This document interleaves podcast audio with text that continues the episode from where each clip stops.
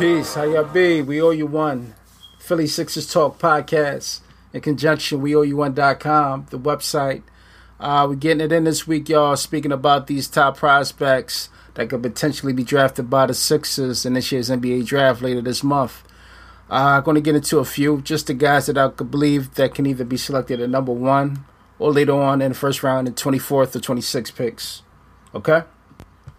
Buddy Hield, best shooter in the draft, 6'5, 215 pounds, shooting guard out of Oklahoma, college player of the year, led his team to the Final Four, where they got destroyed by Villanova, but got his team to the Final Four. Considered the best shooter in the draft. Suspect handle as far as, you know, creating his own shot.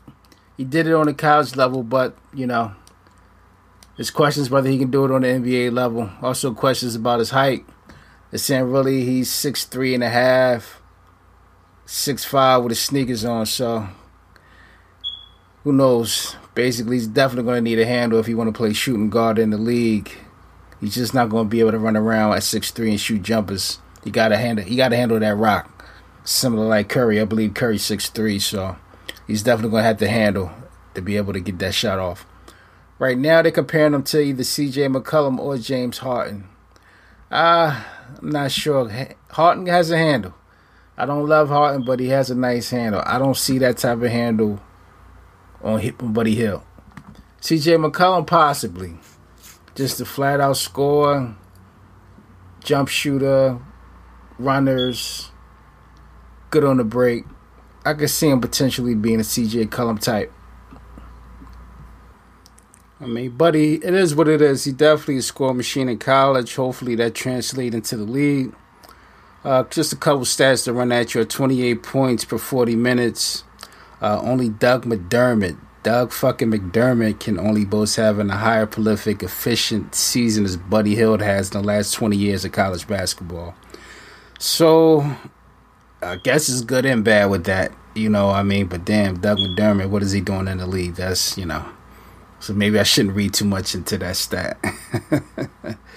anyway, I mean, either way, the guy can shoot the three. There's no question about the three point shooting. There's no question there. He's a high volume shooter at that. Percentage was 46%. That's unbelievable. So definitely, at, at the least, he'll be a standstill shooter in the league. The pick and pops, dump it into the big guys, kick it back out to him. He'll knock that three down at a high percentage. Okay, another knock this saying he's uh, below average facilitator, aka he don't pass the rock, or rather he don't put guys in position, positions to make good shots. You know, once he has the ball in his hands, you know that's uh, either you have it or you don't have it type of thing as far as vision and passing the ball, getting others involved. Some people can do it, most can't. You know, a lot of good dudes in the league can't do that, but still have nice, efficient, effective careers. So I'm not really worried about that. He's not going to be a point guard.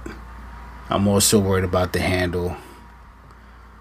As far as Sixers, if he were to somehow be selected by the Sixers, it would have to be some sort of trade because right now he's projected to be, go either five or six.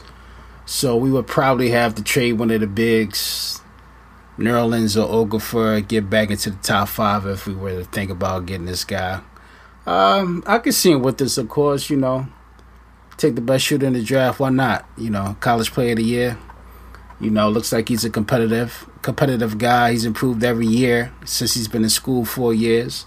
So he doesn't seem like a lazy dude. So I think he'll come in here and work, try to be a good player.